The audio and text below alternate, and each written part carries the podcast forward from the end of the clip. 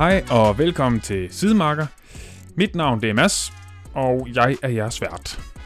Og hvis du er fastlytter, så har du nok lagt mærke til, at det vil være længe siden, der er kommet et Sidemarker-afsnit. Men det kommer her. Og øh, det er egentlig bare fordi, jeg har haft øh, ret travlt med ligesom at få sparket gang i mit lidt nye projekt, der hedder øh, Veloguiden.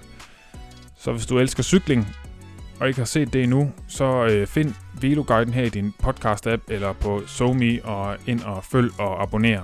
Alt det der. Men i dag, der venter jeg der en øh, rigtig spændende episode til dig. Øh, fra, altså ikke fra, men med øh, Niklas øh, Brandborg, som har skrevet bogen, der hedder Gobler Els Baglands. Tilbage i december, der var jeg ude at rejse. Jeg skulle rejse øh, langt, skulle flyve længe. Og øh, I kender det der med, at man ligesom står over for at skal ud og flyve en lang tur. Og man ved godt, at de der film, der er på flyveren, de er måske okay, nogle af dem, men der er ikke nok til hele turen. Og øh, man går rundt, kigger på hylderne i øh, boghandlen i lufthavnen. Ah, er der noget spændende? Så fandt jeg den her bog med et ret fedt sådan omslag, øh, fed grafik og en sjov titel. Gobler els baglænsæden, og det var sådan Niklas' bog. Og jeg læste den her bog, og jeg er normalvis ikke typen, der sådan er super god til at få læst en bog færdig, og jeg læser heller ikke særlig hurtigt, men den her, den kom jeg altså igennem, og øh, havde faktisk lidt følelsen af bagefter, den må gerne lige have været lidt længere, ikke fordi den sådan manglede noget, men det var bare virkelig spændende. Men bogen, den handler om forskningen i forebyggelse af alderdom, tror jeg, man vil kalde det. Og øh, det var jo tidligere sådan et øh, lidt crazy emne for skøre typer i Hollywood eller øh, milliardærer, der øh, ikke vil dø. Men altså, det er blevet et helt reelt sådan seriøst forskningsfelt nu. Og øh, der sker virkelig meget på området. Øh, og jeg kan starte ud med at sige, at der er rigtig godt nyt til os, som øh, elsker at træne meget. Fordi det der med at være i rigtig god form, det er faktisk virkelig godt, hvis man godt kunne tænke sig at leve rigtig længe, og leve godt rigtig længe. Så øh, fortsæt med det. Men øh, udover det, så, ja, Niklas fortæller lidt om, ja, altså om den nyeste forskning og så videre. Men han fortæller også om nogle sjove historier fra dyreriget faktisk, om dyr, der ikke helt følger den samme manual, som os mennesker gør i forhold til det her med at blive født og dø øh, og så videre. For eksempel en val, der bliver ekstremt gammel øh, på, den, på, den, på den gode side af 200 år, og også om den her gobbel, som når man i princippet forskrækker den, så starter den livet forfra. Og det virker jo helt skørt. Men altså, øh, Niklas han forklarer det meget bedre, end jeg gør her. Uanset hvad, øh, det er en spændende episode, og Niklas er en, en klasse formidler. Så øh, med det sagt, vil jeg egentlig bare sige, værsgo.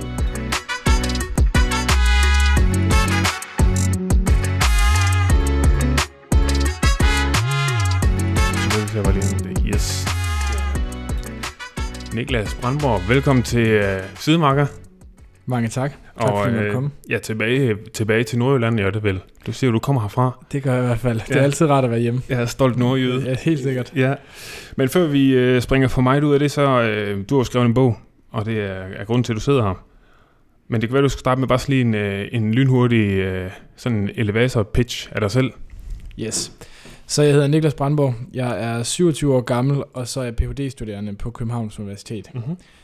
Derudover så er jeg så forfatter af den her bog, Gobler ellers baglæns, Mhm. mm-hmm. som handler om videnskaben øh, bag et langt liv. Så sådan i meget korte træk, øh, både en fortælling om videnskabens kamp for at forlænge vores liv, så også lidt en status af, hvor er vi på nuværende tidspunkt, og så et lille kig ind i fremtiden, mm. Mm-hmm. hvor er vi på vej hen sådan set. Ja, ja. Det er også det er ret vildt, ikke? Altså, du er 27 år, du har en bog, som har solgt godt, tænker jeg, og, har og på det mange, fint. mange sprog. Sådan, altså det, det Ja. er sgu godt gået. Ja. Ja. Altså, den er blevet... Øh, øh, den er ved at blive oversat til 23 forskellige sprog Ja, det er vildt. øh, rundt omkring i verden. Så. Ja. Ja, den har du nok ikke lige regnet med, da du sad og skrev, gjorde du det? Uh, især ikke, fordi den faktisk blev uh, afvist af samtlige forlag til at begynde med. Er det rigtigt? Ja, så Mhm. uh, det tog længere tid for mig at finde et forlag, der ville udgive den, Ja. end det tog rent faktisk at skrive den i første omgang. Og altså, det var ikke, fordi det var en hurtig bog at Nej, skrive, nej, nej, nej. absolut, men Nej. det tog virkelig lang tid at finde et forlag. Nå. Uh, altså, blev afvist af stort set alle danske forlag, og nogle af dem flere gange, fordi jeg var lidt ihærdig. så ja, det var noget af en kamp uh, at få den ud. Okay, ja. vildt. Nå. Men altså, hvor har du, øh, stammer det fra et specielt sted, sådan interessen for, for aldersforskning, øh, eller er det bare, Jo, men altså, jeg er jo, øh, jeg er jo uddannet i det, der hedder biomedicin. ja, som sådan i, i grove træk er, at, at man studerer kroppen, særligt for at finde ud af, hvorfor vi bliver syge. ja, Øhm, og så er det selvfølgelig den store mission, at man gerne vil helbrede de her sygdomme. ja, klart. Og de sygdomme, vi, vi, øhm, sådan, vi lider af i dag, det er særligt sådan noget som forskellige former for kræft, det der Mm. hedder hjertekarsygdom, sådan noget som at få blodpropper, få problemer med hjertet, og så forskellige former for demens. Ja. Og det er også det, der hedder alderdomsrelaterede sygdomme. Ja, Så det, der er så smart ved aldringsforskning, det er, at man ligesom tager sådan et skridt tilbage, ja, og så kigger på alt det her med et lidt andet perspektiv, og så siger, jamen det kan godt være, at alle de her sygdomme, de skyldes noget forskelligt, hvis man er sådan helt molekylært og, og på celleniveau. ja. Men i virkeligheden, så skyldes de jo faktisk den samme ting. De skyldes aldring. Så sådan en som mig, der er 27, jeg får jo ikke kræft. Nej. Jeg får ikke blodpropper. Jeg får ikke demens. Jeg er i hvert fald beskyttet mod langt de fleste former for Ja, kræft, skal jeg ja, selvfølgelig lige sige. Ja, ja. Så det følger lidt, at hvis man så vil slå alle de her, sådan, slå mange fluer med et smæk, så kan man prøve at, at se, om vi kan bremse selve aldringsprocessen. Ja. Så kan man gribe ind lidt tidligere. ja. Øh, Så det var egentlig den vej igennem, at jeg hørte om, om den her tilgang til biomedicin, mens Ja, jeg ja. var studeret, og så tænkte, at det, det synes jeg lød enormt fascinerende, og så Ja. valgte jeg at gå den vej øh, med min egen karriere. Ja, ja, fedt. Fordi det, jeg synes også, øh, jeg mindes, at der står i bogen, det her med, at man har, man, hælder jo ekstremt mange ressourcer, for eksempel i kraftforskning, hvilket jo selvfølgelig er en ekstremt god ting. Øh, men det der med, at hvis man så, lad os sige, at i morgen, så havde vi kuren mod al kraft, at det var egentlig ikke fordi, at det gør den store sådan i gennemsnitslevealderen. Er det ikke rigtigt forstået? Jo, præcis. Så de præcise tal øh, svinger lidt fra land til land, men øh, i hvert fald, hvis man regner for USA, så mange af de her ting er lavet af, mm. så hvis vi kunne redde al kraft i morgen, så vil den gennemsnitlige levealder cirka stige med sådan 3,5 år. Og det vil nok cirka være det samme i Danmark. Hvis vi kunne redde alt af det, der hedder hjertekarsygdom, så vil den sådan forventede levetid tid stige med 4 år, og demens så vil den stige med 2 år. Det er jo for, for det første en del, ikke? men på den anden Ja. side, så er det ikke måske det, man sådan helt naivt ville forvente, at hvis vi ikke havde kraft, at så ville man kun leve 3,5 år længere. Nej, nej, nej. Men det er simpelthen fordi, at man får selvfølgelig kraft af, af den ene eller den anden grund, men ultimativt, fordi man har en gammel og, og, og skrøbelig krop, Ja. øh, som, altså risikoen bliver højere, jo ældre man bliver. Ja. Så det vil sige, hvis du så slipper for den her form for kraft, jamen så kan det være, at du får en blodprop i stedet for, så kan det være, at du bliver dement i stedet for, det kan være, at Ja. du får en anden slags kraft, eller et eller andet. Ja. Fordi det ultimative problem, det er virkelig, at du blevet gammel. ja. Yes. Ja, det er ret vildt, fordi man tænker jo det der med, okay, kraft, kæft, altså der er mange, der dør af kraft, ikke? det er virkelig, øh, det er virkelig, Det, det er faktisk den største dødsårsag nu Ja. i, i Danmark af ja, kræft. ja, ja, ja, altså det, det, jamen, det burde, jamen, så burde vi i hvert fald få 10 år, men ikke engang hvis man slår de alle tre sammen, får man 10 år. Øh, og, og det ved jeg ikke engang, den udregning kan man vel næppe lave, at man bare siger, så slår vi alle 10 sammen, og så kan det give et tal. Altså man, man kan selvfølgelig sige, at til sidst så har vi fjernet alle de måder, man kunne dø på, øh, sådan, og, men Ja. så vil folk nok begynde at dø af nogle ting, man ikke ser i dag. Mm. Men jo, man kan godt sige, at, at så selv, selv hvis vi slapper af med mange af vores alderdomsrelaterede sygdomme, så vil jeg stadigvæk dø. Vi ser jo også i dag, at folk stadigvæk dør simpelthen af alderdom, Ja. hvor, hvor, hvor man ikke rigtig tilskriver det så meget andet, end at, at kroppen er gammel og slidt. Ja, ja. Så det er mest sygdommen, men selv uden sygdommene vil vi stadigvæk dø af Ja. alderdom. Ja, det er vildt. Men der er jo også sket en ekstrem udvikling. Nu sagde du også selv det der med, at du faldt over det i dit studie, og, og tidligere har det jo været sådan en ting, man ligesom tilskrev sådan Hollywood-agtigt noget skuespillere, der gjorde alverdens ting, øh, som på Ja. ingen måde havde bund i øh, forskning eller noget som helst, men, øh, men sådan mere var sådan noget troldmandskab. Og nu ser man jo virkelig, at der bliver kastet ressourcer efter det. Ja. Tror du det, altså, tænker du ikke også det, at vil være med til sådan vidderligt og altså, virkelig kunne rykke noget? Jo, helt sikkert. Øh, man kan se generelt, hvis du prøver at udvikle ny medicin, Mm-hmm. så er det ganske simpelt sådan, at de fleste ting, det slår fejl. Ja. Så det virker ikke. Ja. Så hvis du nu prøver 95 eller 100 gange, så er det måske 95 øh, procent af gangene, hvor det går galt, eller måske endda helt op til 99. Ja. Så den eneste måde at få succes, udover selvfølgelig at være, man skal selvfølgelig også være klog med det, man gør, men det er simpelthen bare at, at skyde på mål nogle flere gange. Ja, ja. Og det er klart, jo flere penge, der er til, tilgængelige til det, jo flere gange kan du skyde på mål, og større er chancen for, at du scorer til sidst, og Ja. ligesom får det her medicin udviklet. Ja. Kunne vi også se under coronakrisen, hvor relativt hurtigt, eller hvor, hvor faktisk enormt hurtigt, der kom vacciner i forhold til, hvor lang tid det normalt tager udviklingen af Ja, ja, vaccine. Ja. Det er selvfølgelig, fordi lige pludselig, så var penge ikke et problem. Nej, så lige pludselig mega havde man akut. Ja, alle de penge, man skulle bruge. ja, ja. Og så gik det selvfølgelig uh, lidt hurtigere end normalt. Ja, ja, ja. Hvad tror, altså, tror du ikke også, at, at det ligesom er en... Altså det her med, at det går mere fra at være sådan en fringe ting, sådan en lidt crazy, crazy mans ting, og så over til at være seriøs forskning, at, der- at vi kommer til at se nogle ting de næste år, som man ikke havde forestillet sig. Jo, altså det er jo i hvert fald håbet. Ja, øh, ja kan man sige. selvfølgelig. Ja, det er klart. Jo, altså det, der er helt sikkert en, altså når der kommer så mange penge ind, og når der kommer så meget seriøsitet ind, det er jo også med til at tiltrække øh, de skarpeste hjerner, Ja, og klart. øh, tiltrække virksomheden ind. Det er utrolig vigtigt, at der kommer farmaceutiske virksomheder ind, fordi de ligesom er ekstremt gode til det her med Ja. at udvikle ny medicin. Ja, Så, så jo flere, jo flere sådan, folk og penge og så videre, der bliver involveret, jo bedre selvfølgelig. Og så er det selvfølgelig klart, at vi- vi mangler stadigvæk at se det første godkendte medicin, som ikke er godkendt øh, til en specifik sygdom, men som er godkendt direkte til aldring. Så det er Ja. simpelthen noget, du får bare for at bremse aldringsprocessen. Det er ikke for at bekæmpe en vis sygdom. Men det er selvfølgelig klart, at det er det, der er målet lige nu. ja selvfølgelig. Ja. Hvad tror du... Øh, lad os sige, at man sådan uden medicin, og man passer rigtig godt på sig selv på den rigtige måde, ja. øh, lever rigtigt, bor det rigtige sted. Hvad tror du... Øh, har man en idé om, hvad er sådan max kapaciteten for... Øh, Jeg får et menneske. ja, Ja, altså den længste levetid, vi kan slå fast med sikkerhed, det er en fransk kvinde, der hed Jeanne Calment, ja, som blev 122 år og 164 dage. ja, Så det ved vi i hvert fald, at det er muligt for et menneske. Altså vi har hendes fødselsattest, og vi har hendes dåbsattest og dødsattest senere, Ja, sådan så ja. vi ved, at hun levede så lang tid. Der er selvfølgelig også folk, der påstår mere, men, men ja. det vil jeg nok være ret skeptisk over. Så Ja. det, det er i hvert fald sådan øh, den minimale, ja, den minimale maksgrænse, kan man Ja, sige. ja, ja Der- uden øh, farma- farmakologi indover på en måde. Ja, Ja. altså hun, hun var frisk hele sit liv, og så fik hun måske lidt lægehjælp til sidst, men altså sådan, ja, ja, ja. det, det er bare sådan, det ved vi i hvert fald, at man kan presse menneskekroppen til, og hun mm. døde så i 1997, Ja. så, så med den medicinske teknologi, man havde på det andet tidspunkt. ja, ja.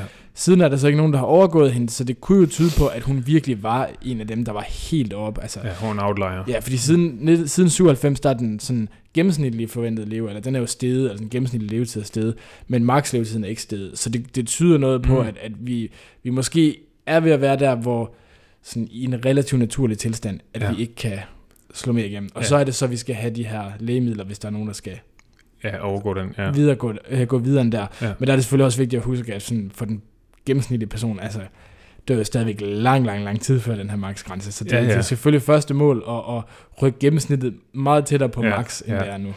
Ja, hun er jo 40 år ældre end en, en flot alder, kan man sige. Altså, det er Præcis. 80 år er jo pænt, altså det er jo ikke... Øh, Præcis. ja, Ja, den forventede levetid i Danmark lige nu øh, er faktisk sådan en lille smule over 80 år. ja, Så, okay, okay. ja. Nå, vildt nok. Fordi, hvad hedder det... øhm, men jeg har hørt faktisk, at man i Danmark kontra andre, og nu ved jeg jo ikke, hvor meget du er gået ind i det, men sådan andre lande, der sådan ligger, vi sammenligner os ofte med, at der er vi nogle af dem, der har sådan den laveste gennemsnitslevealder. Ja. Er den rigtigt nok? Ja, Ja. desværre.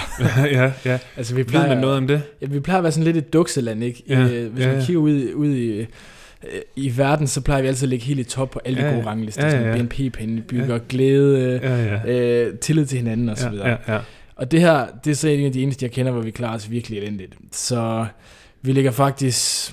Mm, det kommer an på, øh, altså corona, det forstyrrer billedet lidt, fordi der er nogle forventede levetider, der rykker rundt på, at nogle lande klarer sig dårligere af corona osv. Men, men hvis man tager lige før corona-pandemien, så var vi nummer 26 i verden. ja. Øh, så vi ligger sådan på niveau med Slovenien. Øh, og selvfølgelig al respekt Ja. ja. for Slovenien, men altså det er et land, hvor man er fattigere end os, hvor man Ja. drikker mere end os, hvor Ja. man ryger mere end os, Ja. dyrker mindre motion, vejer mere osv. osv. Så et land, vi, vi burde klare os bedre, Ja, ja. Men, men, men det gør vi ikke. Øh, og vi klarer os væsentligt dårligere end Norge, og vi klarer os væsentligt dårligere end Sverige også. Men det er ikke også rigtigt at forstå, at det er sådan lidt et paradoks. Man, ikke, altså man forstår ikke helt, hvorfor. Jo, vi ikke, altså det, hvis vi bare, hvis vi bare sådan kun sammenligner os med Norge og Sverige, så ja. kan man nemt sige sådan noget med, jamen, vi ryger mere end de gør, Ja, vi drikker mere end de gør, ja, ved ikke, om vi måske også spiser en lille smule mere usundt. Det tror jeg ikke, vi gør i dag, men det er, det er muligt, at vi gjorde det for eksempel for 30-40 år. Ja, det har jo selvfølgelig noget at sige ved de gamle nu. Præcis, Ja. hvad vi gjorde dengang. Ja. Men hvis vi kigger ud i verden, så er det virkelig svært at forklare, fordi der er altså lande, hvor man ryger meget mere end os, og så lever længere, og hvor man drikker mere end os, og lever ja. længere, og som sagt fattigere, altså med dårligere sundhedsvæsen og alt muligt. Ja. Så, så det er en lille smule, det er en lille smule sådan underligt, må man sige. Ja. Øh, Jamen, jeg forstår heller ikke, hvad man... Øh, altså, fordi vi burde jo også... Altså, jeg tænker, vi har også fornuftigt sund noget godt det her. Altså, der er meget snak om, hvor presset det er, men jeg tænker, trods alt er det stadig det er bedre end Slovenien, ikke? Altså, men, men ja, nå, det er jo... Jamen altså, man kan sige, i, øh, i 1960'erne, der var vi nummer tre i verden, lige Ja. efter Norge og Sverige. Så, så der Ja. så billedet ud, som man måske kunne forvente, at Ja, ja, det så ud. Og siden dengang, der lever vi jo også længere. Ja, Vi ja, ja. bliver bare overhalet ja. indenom af alle mulige andre lande hele tiden. Ja, ja, ja. Så det, det er sådan lidt underligt, hvor, hvad, det, hvad det lige skyldes, må man sige. Ja, og så findes der jo de her øh, blue zones, ikke? Er det ikke det, man kalder dem? Hvor at man har sådan nogle enklaver af folk, der bliver Jo, væsentligt ældre. Ja. Man har noget øh, Japan, ikke? Og man har noget, er det noget Sydfrankrig eller sådan noget Italien? man har, Noget- altså de, de officielle Blue Zones, øhm, der er sådan fem, Ja. fem ikke officielle, de er sådan fem, man kan næsten kalde dem traditionelle, altså de første Blue Mhm. Zones, der Mhm. blev identificeret. Det var i forbindelse med sådan en bog, der er en amerikansk journalist, der skrev, der hed netop The Blue Zones. Ja, ja, Så sådan fem områder øh, af verden, hvor der er særlig stor chance for at blive over 100 år gammel, ja. hvis man var født der. Ja. ja, og det er Okinawa i Japan. Ja. Det er Loma Linda i Kalifornien, så sådan en lille by i Kalifornien. Det er øh, et område, der hedder Nicoya-halvøen i Costa Rica. Så er det en græsk ø, der hedder Ikaria, og så er det et område øh, på Sardinien i, øh, i Italien. Okay, det er lidt sjovt sted også. Ja. Og der er så også, øh, for det første, så var det her engang et rigtig godt sted at blive Ja. gammel. Nu er problemet Mm. så, at Ja, da den her bog bliver skrevet, der fanger, der fanger ham her forfatteren lige netop det, det, det sidste sandsynligvis af, af den her, øh, det her fænomen. For for eksempel Okinawa i dag i Japan, det, øh, de, har fået, eller de fik efter 2. verdenskrig amerikanske militærbaser. I dag der er det den del af Japan, hvor der bliver solgt mest KFC. aha. Den tungeste del af, af Japan Ja, ja, ja, også. ja. Øh, har en af de laveste forventede levetider osv. Og Ja. ja. det er det samme med mange af de andre steder her. Øh, I bogen der beskriver jeg, at jeg selv har været i, på Nicoya-halvøen, og der er altså ja, også fried chicken der over Ja, det hele. ja, der er ja. To biler i indkørselen, satellit på taget og så Ja. videre og så videre. Og det er selvfølgelig fremskridt, men, men så ser man så også en masse overvægtige mennesker, og, og man kan ligesom også se statistikkerne, at den her effekt er der ikke rigtig længere Ja, øh, på samme måde. ja, okay. Men når man nu øh, dykker ned i øh, aldersforskning, jeg ved, der er nogle ting, man kigger på, som man har forsket i noget med nogle, hvad hedder det på dansk, East, altså nogle øh, ormeagtige noget. Ikke? Orme? Ja, sådan Ja. Der, ja, det, der hedder C-elegans, sådan en laboratorieorm, Ja, som man skal ja, tænke på. ja, den der, Ja. hvor man så, så giver man den halv øh, mængde kalorier, og så bliver den nærmest dobbelt så gammel, er det ikke sådan? Jo, så det, det har man, øh, det eksperiment er det, der hedder kalorierestriktion, Ja, hvor, ja. man, hvor man, øh, man tager et forsøgsdyr, Ja, og så giver man det alle, alle de vitaminer og mineraler, det skal have, så det er Mhm. ikke fejlernæret, Nej, men ja. man giver det for få kalorier. ja, Og generelt så er det den mest pålidelige måde at forlænge livet i laboratoriedyr. Så man kan gøre det med de her laboratorieorme. Ja. Man har prøvet det på alt fra sådan nogle frugt, eller bananfluer hedder det på dansk, Ja, ja, til mus, rotter, aber, hunde, alt muligt. Okay, så man har også gjort det, altså man kan sige, en abe, så begynder man at være oppe i noget, der ligner fysiologi, der, Præcis. der ligner vores, og der, der er der også, Generelt så er, er effekten sådan, desværre med mange af de her ja. levetids, uh, levetidsinterventioner, at hvis du så for eksempel gør det på en laboratorieorm, ja, så kan du forlænge livet helt vildt meget. ja, Så hvis du bevæger dig til en mus, så kan du forlænge livet ret meget. Ja. Så kan du gå til en abe, så kan du forlænge livet en lille smule. Og så, når du så kommer til mennesker, så altså, det vi kan se for at studere folk, der rent faktisk praktiserer det her kalorierestriktion, ja, det er selvfølgelig ikke særlig rart, skal jeg lige sige. Ej, det- men der det- findes nogen, der ja. gør det. ja, Og altså, de har perfekte kolesterolniveauer, perfekte blodtryk, perfekte immunforsvar osv. osv. Så der er ingen tvivl om, at de er utrolig sunde, og sandsynligvis så vil det også virke ja, for mennesker at gøre det ja. Det problem, jeg så også ligesom ridser op i bogen, det er, at det er ikke sikkert, at det vil være så rart rent faktisk at forsøge.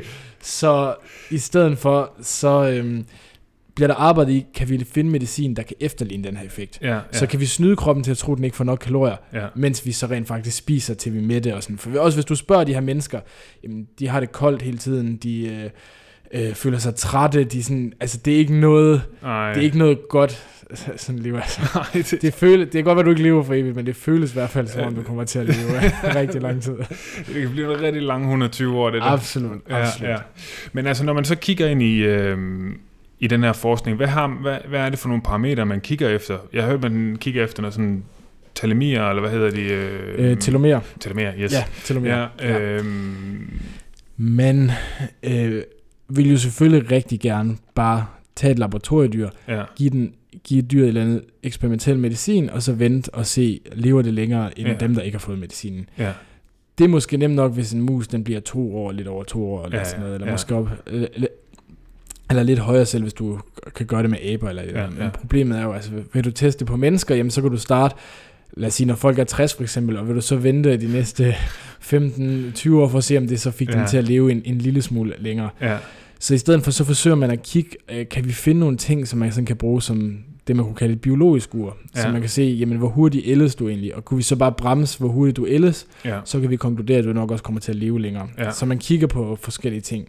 Og der er en af det, noget, der hedder telomererne, ja, øh, som jeg beskriver i bogen som sådan nogle snørbåndsduber, ja, der sidder på enderne af det, der hedder kromosomerne. Ja. Og det er egentlig sådan, hvis man har en skriftlig forklaring, er det egentlig relativt øh, simpelt. Det kan godt være, det er lidt svært, svært her, men det er Ja. bare sådan, man kan bare se, at det er noget, der er inde i alle ens celler, ja, som starter med en vis længde, når man bliver født, ja, og så i takt med, at hver gang ens celler deler sig, så bliver det en lille smule kortere. ja, okay, Så de bliver kortere hele tiden i løbet af ens liv. ja, Øh, og så kan vi også se, at øh, generelt, hvis de bliver for korte, så øh, bliver cellerne det, der hedder senescente, og det er sådan i princippet, så øh, de bremser, de bliver gamle og stopper med at have deres funktion. ja, okay, Så så har der været den her teori om, jamen de her telomerer, jamen tracker de, at det er et biologisk ur i virkeligheden, ur i virkeligheden. Altså vi starter med sådan en virkelig lang telomer, altså, eller nogle lange telomerer, så bliver de kortere og kortere og kortere.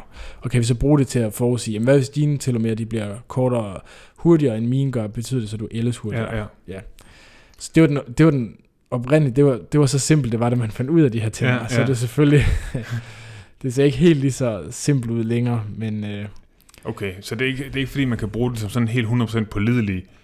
jamen, der, er, der er to problemer. Det første problem, det er, ja, det er ikke helt pålideligt. Ja. Så det vil sige, du, der er forskel også, at, at det tracker aldring ret godt, Mm. men ikke tæt nok til, til det, vi gerne vil bruge det til. Nej. Men, men det andet problem er også, øhm, at øhm, de her telomerer, de bliver jo lavet på et tidspunkt. Så Ja. vi har faktisk det, der, altså et enzym, vi har noget, der kan lave de her telomerer til at begynde med. ja, Så man så diskutere, eller tænke lidt over, jamen hvis de kan bruges til, altså hvis lange telomerer er livsforlængende, hvorfor sørger vores celler så ikke bare for hele tiden at, altså, Ja, ja. at lave dem igen? Ja, ja. Når man har mistet lidt, så lave noget nyt, og Ja. så lave noget nyt.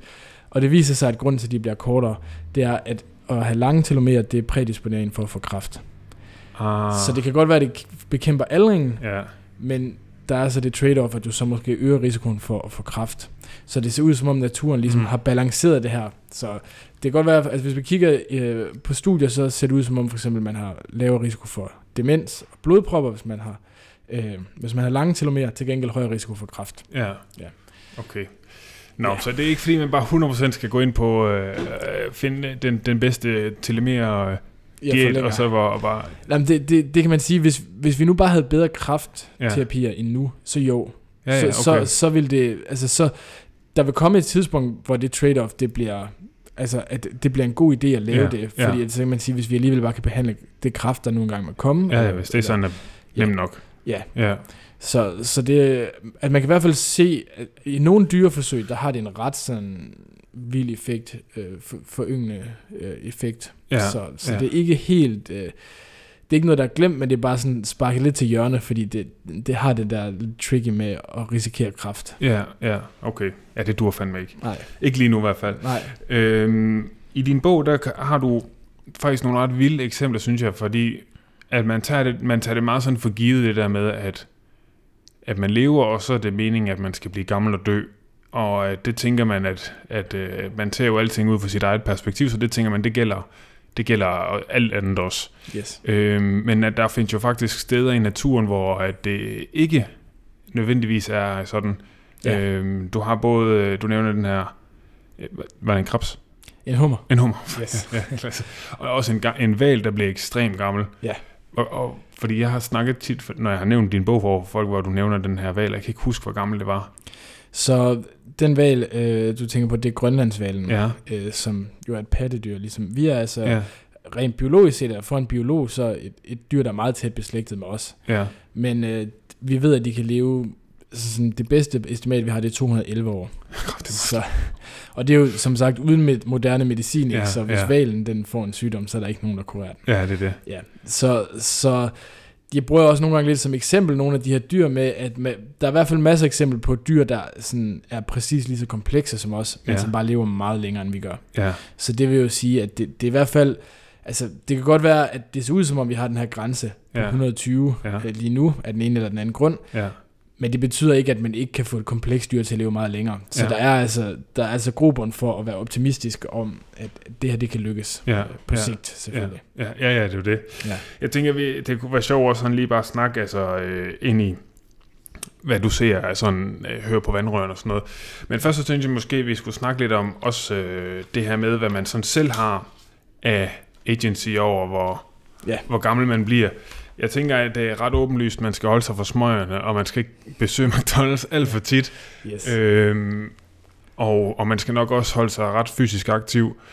Men jeg bliver alligevel meget overrasket over det der med, at hvis man er i, er det ikke så, hvis man er i rigtig god form, og jeg ved så ikke lige, hvordan det bliver defineret, at så er det din, alle dine dødsrisikoer øh, tre menneskes. Ja, sådan siger man selvfølgelig ikke, men øh, ja.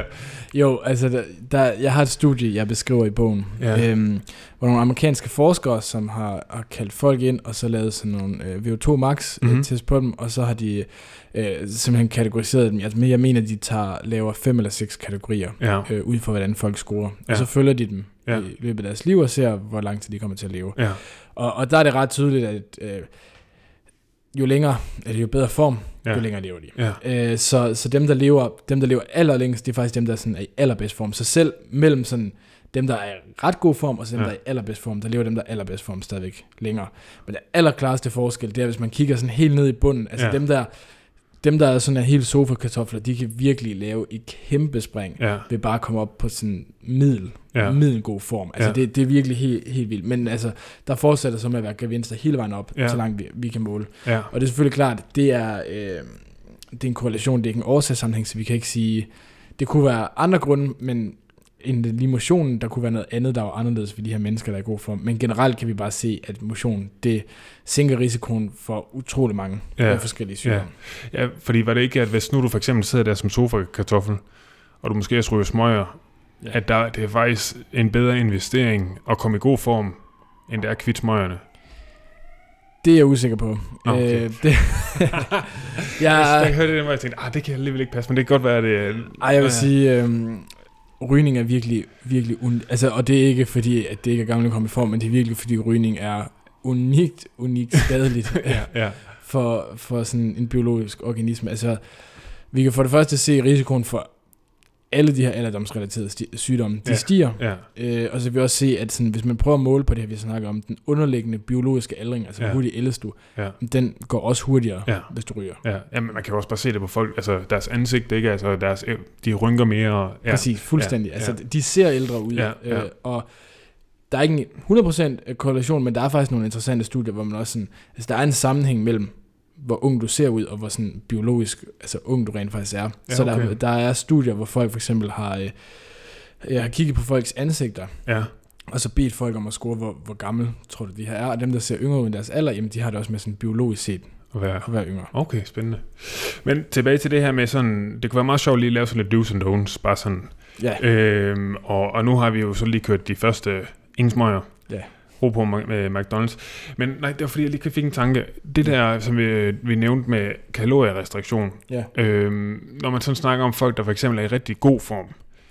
Øh, det er man jo ikke bare for, det er jo ikke bare fordi, de er heldige genetisk. Det er jo også fordi, der ligger ekstremt meget hårdt arbejde i det. Ja. Kan det være, at der er nogle af de der processer, som for eksempel, at man jo, hvis man træner meget, vil også opleve perioder, hvor man er lav på, på energi, altså man får nogle af de samme effekter på en eller anden måde, som hvis man kører en, en lav kaloriediæt.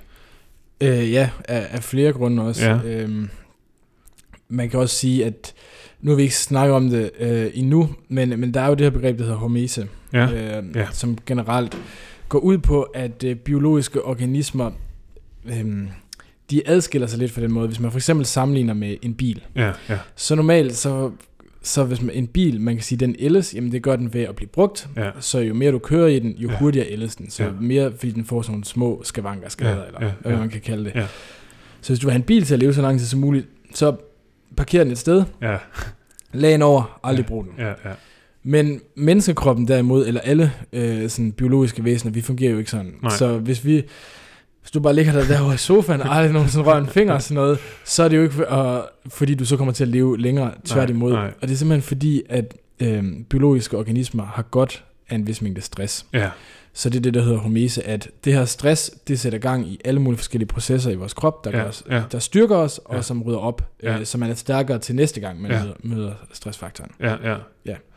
Ja, ja fordi det er jo, ja, det er jo meget sjovt, du siger, altså det der, Men, Ja. men så med Ja. kalorierestriktion, Ja, ja. så det, det er jo helt klart det, der sker, når man dyrker motion, ikke? Fordi Ja. når man er ude at dyrke motion, ja, øh, der er nogen, der tænker, det er der, det gavnligt sker, men, men hvis man lige sådan, altså, når vi er ude, og, hvis du er ude at løbe en tur, for eksempel, ja, ja, du får høj puls, Mhm. mm-hmm. det er jo sådan isoleret set ikke øh, sundt. Du Nej. får højt blodtryk, det er isoleret set heller ikke sundt.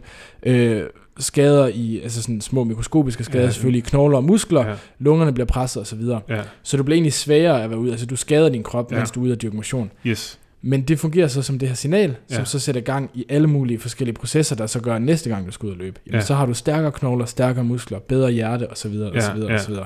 ja, Så der er, vi ved ikke 100% hvor, hvordan kalorierestriktion helt præcis virker, men en af teorierne er, at det i virkeligheden er det samme. Ja. At det her med at få for lidt mad er en stressfaktor, ja, som så opregulerer alle de her, sådan, mange af de samme faktisk, øh, stressresponser, som så er med til at, at gøre organismen mere robust. ja, okay. Øh, ligesom at dyrke motion. Så det er en af de teorier, hvor man sådan kunne binde de to ting lidt sammen. Ja, men jeg tænker bare det der med sådan, altså hvis det er den teori, man går med, for eksempel kalorierestriktion, altså det har vel også, det, der kan også være for meget stress, altså man kan også træne for meget, Ja, øh, så det er jo også, hvis du lever det der ekstremt kalorierestriktive liv, altså man skal virkelig også være opsikker altså på, at man ikke er for restriktiv, altså, ja men det, øh, hormese, det fungerer generelt, man kan forestille sig sådan et omvendt U. ja, Så hvis du ingen stress får, ja, er det skadeligt, så er Ja. du svag. Ja. Så jo mere stress du får, Ja. der bliver du stærkere, stærkere, stærkere, indtil Ja. der er et eller andet toppunkt et sted. ja, Hvis du så går over det punkt, så begynder du at blive svagere, svagere, svagere igen. ja, Øh, og så ender det med, at selvfølgelig, hvis du får sindssygt meget stress, så er det endnu værre end slet ikke at få noget. ja, Og, og det er simpelthen fordi, man skal huske, altså det er jo, når du er ude at løbe, som sagt, så skader du dig selv. Ja. Så kommer du hjem, og så bygger du dig selv op. Men hvis du løber så meget, at du aldrig kan nå at genopbygge ja, det, du har, det, du har beskadiget, Ja. ja. jamen så bliver du langsomt svagere af det, Ja. du har gang i. Og det, Ja. og det er netop det også det samme med kalorierestriktion. Ja. Ja. Altså hvis du spiser så lidt, at du, at du slet ikke kan øh, sådan bevare din krop, jamen så ender du så også med at dø af det. ja, ja, Så, så det er det, man snakker om altid inden for homese, at det er ikke, at uanet mængder af stress er godt. Det Nej. er, at en vis tilpas mængde stress ja, er gavnligt, ja, det er det der som ud, ikke skal overskrides. ja, det er Ja. det der ud og stress dig, hjem og Hjem og restituere. restituere, ja, Ja, og det er der, de gavnlige ting så egentlig sker, ja, mens du restituerer. Ja, det kan man vel egentlig på en eller anden måde også lægge over på sådan livet generelt, ikke? Altså det her med for eksempel, altså det kan være okay med en smule stress på arbejdet, men hvis du så, altså når du så kommer hjem, så skal det også gerne være for eksempel rart at være ja. Ja, hjemme, og hvis, du, hvis din partner er en, en stor idiot, og det også er stress, altså så bliver det sådan en Så- compounding effekt, ikke? absolut. Så, Ja. så man kan sige generelt, at, at det er sådan... Vi ved jo, at mennesker, der ikke har nogen sådan... Altså, vi er bygget som art til at være en art, der, der møder problemer og løser dem. Ja, Og, og det, det har vi det godt, når vi har en, en vis mængde altså ting, vi skal, problemer, vi, Ja, vi, ja. ja. vi arbejder på osv. Ja. Hvis du fjerner det helt fra folk, så har de med at blive depressive og sådan Ja. lidt øh, ligeglade og, og, og mangler sådan den der ja, livsglæde. ja, Men det er klart, hvis du så har for mange problemstillinger og for Ja. meget, du hele tiden skal, ja, jamen så kommer du så over præcis ligesom med overtræning, præcis Ja. ligesom at kalorierestriktere sig ja. for meget på et niveau, hvor det bliver skadeligt, og Ja. så ja, mister du selvfølgelig den her effekt. ja, ja. Så det er noget, igen lige øh, for at køre den igennem, så er der jo, der er jo noget bevægelse. Der er også selvfølgelig noget med, hvad man skal spise, og der tænker jeg, at Ja. Det er noget af en rottefælde, eller hvad hedder sådan en Ja. vipse på at gå ind i, ikke? Ja. Øhm, men altså, og, og det ved man vel i, altså der er jo der er vel nogen, der har gode resultater af alverdens forskellige diæter. Altså, Ja, altså der, Ja. der, er to forskellige, der er to forskellige ting, øh, kan man ligesom sige. For vi ved meget lidt om, at spise direkte for at bremse aldringsprocessen. Ja, ja. Vi ved mere om at spise for at mindske risikoen for sygdomme. Ja. Og det er jo sådan et stykke hen ad vejen det, det samme, men Ja. ikke hele vejen. Nej. Så der, der kunne godt være forskel på de to. Men altså, lige nu er det nemmest at give råd til, hvad skal man spise for at undgå at blive syg i hvert fald. Ja, ja, ja. Ja, og det er jo... Det er de glade. Den går vi ikke ind i her til der, der er nogen, der, der, øh, der er sikkert nogen, der vil være kæmpe fortaler for enten det ene eller andet, men altså det er jo, øh, jeg tænker, folk ved jo godt, hvad man skal spise ja, og, og i virkeligheden så er det ikke så meget med, hvad man skal spise, det er mere, hvad man skal lade være med at spise. Ja, Fordi det, ja, det, ja. Altså, du kan være sund med mange madvarer, men der er nogle ting, som vi nok alle sammen ved er, er bedre sådan at skal ud. Ja, og så ja. min personlige filosofi er sådan en 80-20 princip, ja, hvor ja. 80% af tiden spiser jeg efter de ting, jeg skriver i bogen, Ja. øh, og 20% er øh, frit, særligt når jeg sådan skal være social, altså hvis Ja. jeg skal være sammen med mine venner eller min Ja, familie eller ja. et andet. Øh, også fordi vi kan se øh, studier, øh, hvor folk, der... Altså, at den negative effekt, der kan være for usund mad, Ja. den, den kan faktisk blive også afhængig af, om du anser det som usund eller ej. Ja. Så der er sådan et berømt studie, der hedder Milkshake-studiet øh, Ja. ja. fra Stanford, Ja, ja. hvor de øh, giver identiske milkshake til alle deres forsøgspersoner, Ja. men halvdelen får at vide, at det er en virkelig, virkelig usund milkshake. ja. Den anden halvdel får at vide, at det er sådan en ny slange milkshake, vi lige har udviklet til at, øh, at passe perfekt ind i en sund kost. Og når de så måler på, hvordan folks kroppe rent faktisk reagerer, ja. så dem, der tror, de har fået noget usundt, de reagerer mere derover, og dem, der tror, de får noget, har fået noget øh, sundt, reagerer mere, som om det er sundt.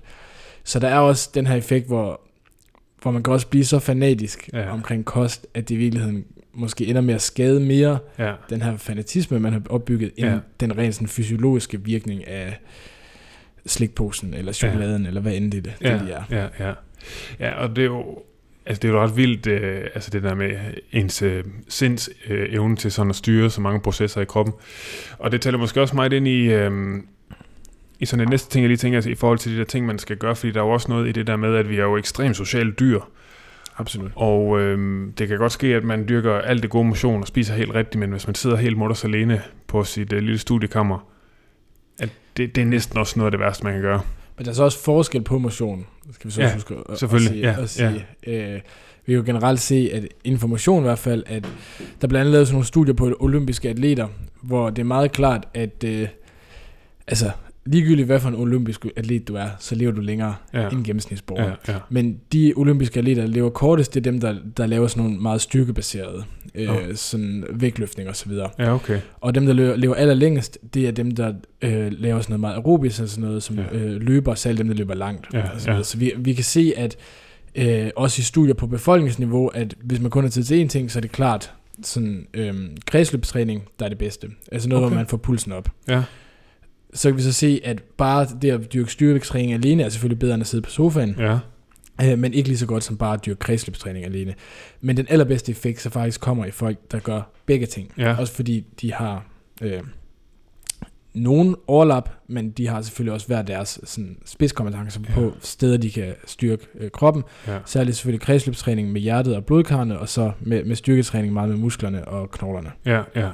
Ja, fordi er der ikke også noget i det her med, at man har målt lidt på, at sådan en simpel ting som folks grebsstyrke har ekstremt stor effekt på, egentlig om man, altså det er sådan en, også en faktor i forhold Ja, det til, kan, det kan forudsige, om folk de kommer til at dø tidligt. Ja, det er ja. samme med, hvor man lavet studier, hvor man har spurgt folk, øh, hvor mange armbøjninger kan du tage. Ja, Ja, så det, man ja, kan tage flest, ja. ender med at leve længst også. Ja. Og sådan noget.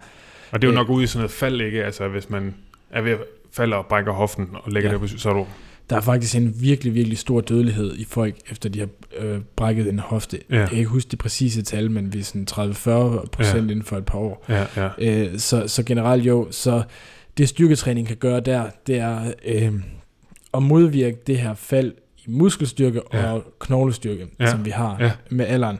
Og, og vi, vi kan bare se, at musklerne gør utrolig meget for at holde en ung. Ja. Så hvis du kommer ud i en situation, hvor du lige pludselig bliver stillesiddende, fordi du måske har mistet evnen til at gå eller et eller andet, så begynder du bare at ældes hurtigere ja, ja, derefter. For øget risiko for at få blodpropper, for at dø osv. ja. Så det gælder om at holde sine knogler og muskler. Altså, man kommer til at tabe knogler og muskelmasse med alderen, Det men det er bare bedre at starte fra et højere niveau. Ja, det er lige netop det. Ja. Ved man noget, hvornår... Øh, altså nu siger du det der med at starte for et højere. Hvor, har man sådan et eller andet... Okay, når det, der hvor du skal have mest, det er når du er x antal år.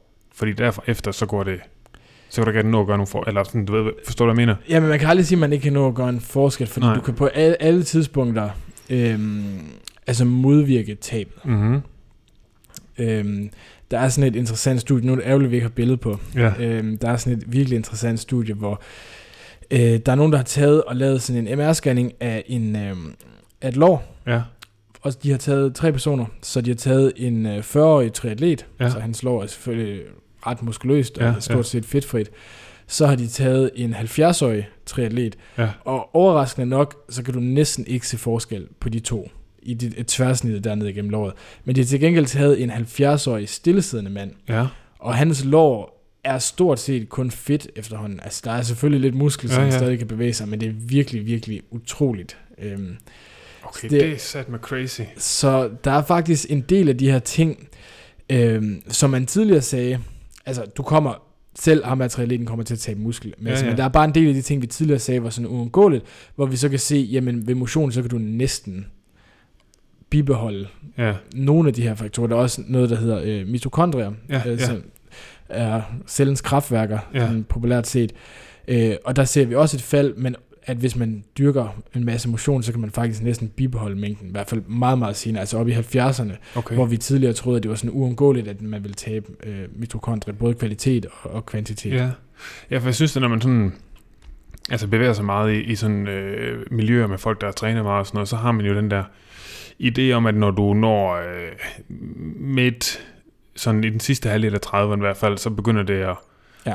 altså sådan muskulært, altså det er jo det, man, man tænker, at det muskulært er, der det begynder at gå, gå sådan ret stærkt ned ad bak. Ja. Men det må, går måske virkelig slet ikke lige så hurtigt, som man går og tror.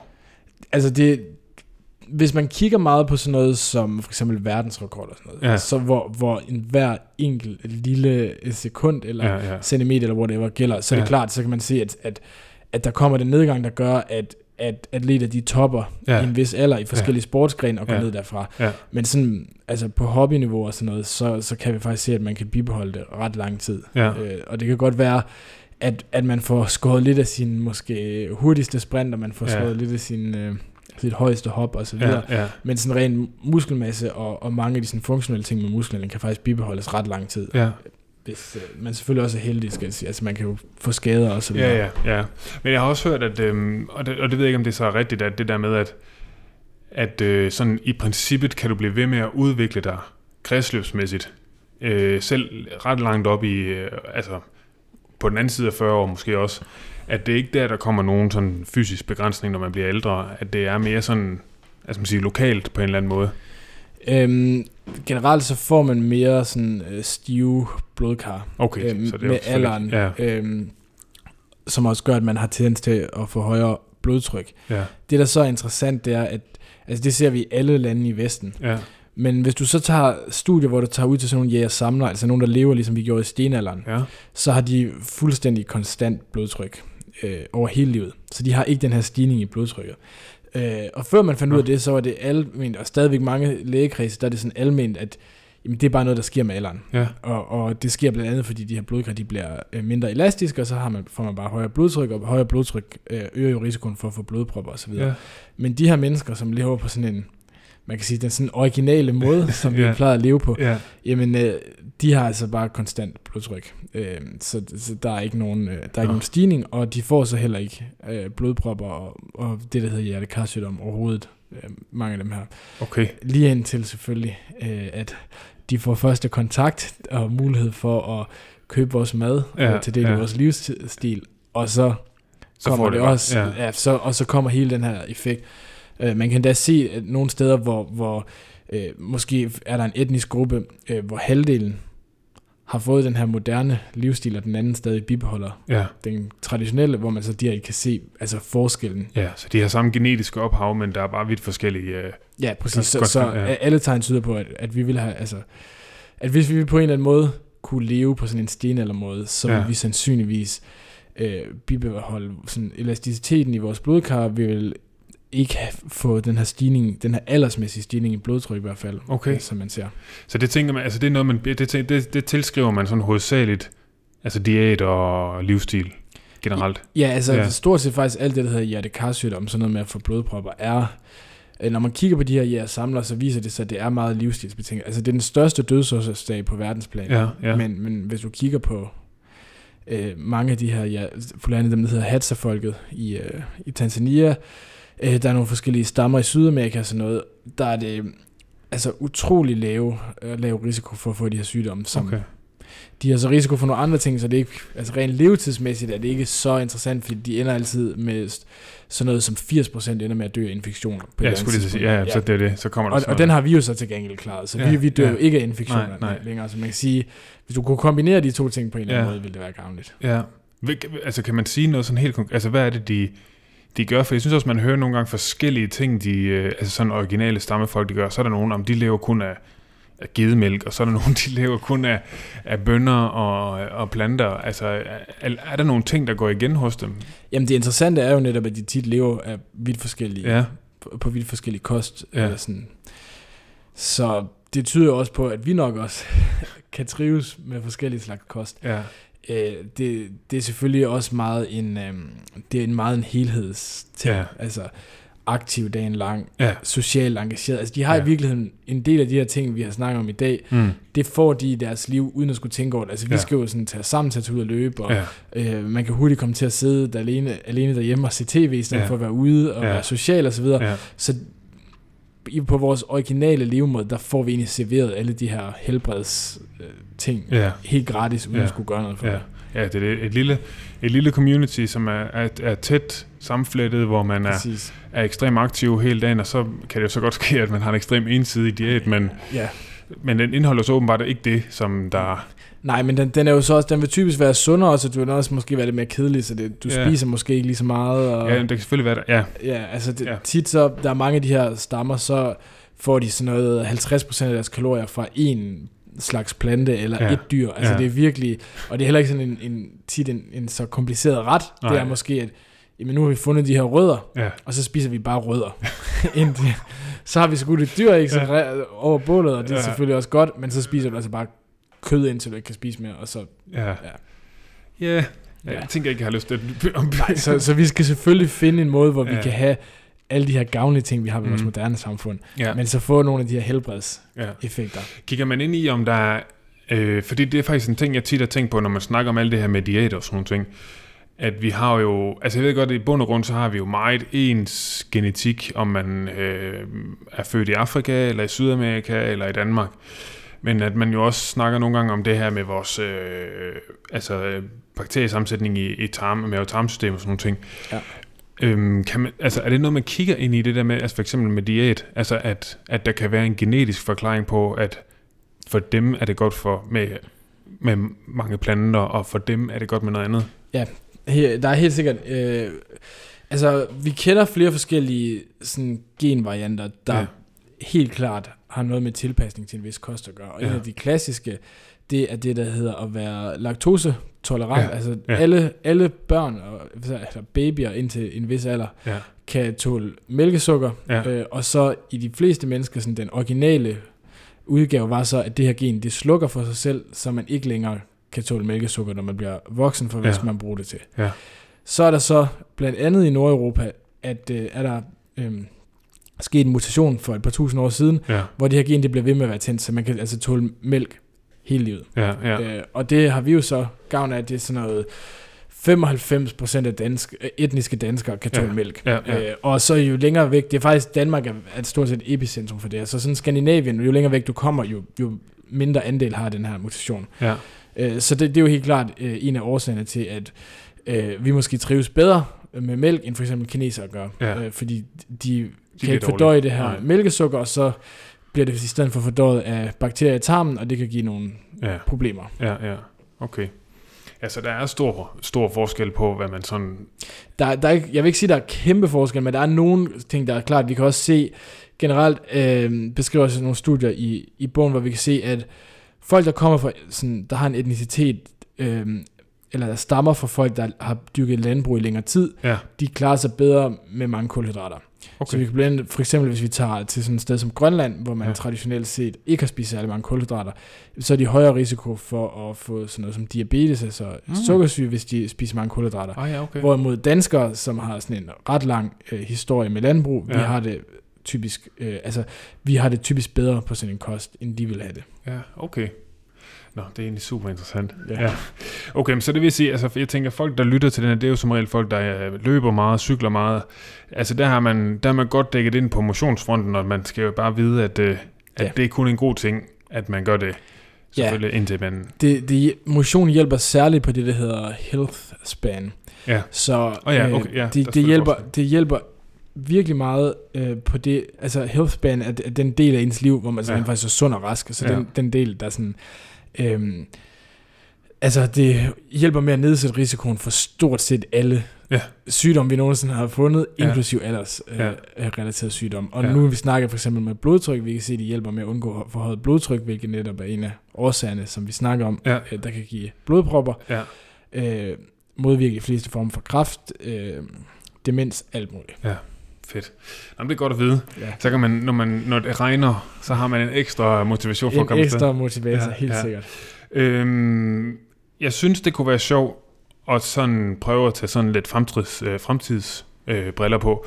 Yes. Og øh, nu nævnte du selv hende, der blev 122. Hun døde i 97, var ikke sådan? Jo, Og øh, så hun er jo nogle generationer ældre end os. Ja. Øhm, og vi har jo i hvert fald levet et meget anderledes liv, øh, og det har alle jo øh, efter hende. Altså, der er eddermame sket meget i de 120 år, hun har, har været her. Ja. Øhm, har man nogen idé om, for eksempel sådan to, øh, nu er jeg lidt ældre end du er, men øh, altså sådan en, en fyr som midt i 30'erne, hvad, hvad kan man forvente? Ja, altså, man kan for det første sige, at ja, hun er en meget tidligere generation. Hun, Mm. Da hun blev født, der var H.C. Andersen faktisk stadigvæk i live. Det er, okay, det er sindssygt Ja. Ja, Så, så hun, øh, ja. ja, hun kunne have mødt os begge to, og hun kunne have mødt H.C. Andersen Ja, ja, samtidig. ja, ja. Men, men ja, det er selvfølgelig svært at spå om det her. Altså, en måde, man kunne gøre det på, det er bare at sige, jamen, aller indtil nu, der er den forventede levetid blevet sådan stille og roligt lidt længere. ja. Øhm, så, så hver gang der er gået et par år, så er der den forventede levetid måske steget med et par måneder. Ja. Og det kommer nok til at fortsætte også, kunne man forvente, men det jeg håber med aldringsforskning er selvfølgelig, at det ikke bare er sådan noget med, at vi måske kommer til at leve 10-20 år længere Mm, mm. end, end dem, der er gamle nu, men at det kunne være endnu vildere, altså Ja. ja. 50 år for eksempel, Ja, altså ja. virkelig derude. Men det afhænger virkelig meget af, hvad for nogle resultater mm. vi kommer til at få inden for, for det her. Altså, det er virkelig det her med aldringsforskning, der bliver investeret utrolig meget i det over, i særligt i Silicon Valley, Ja, som ja. plejer at være et godt parameter for, at det bliver, kommer til at blive en ting, der bliver mere udbredt Ja, ja, ja. Øh, med tiden. Ja. Der bliver investeret rigtig meget derover.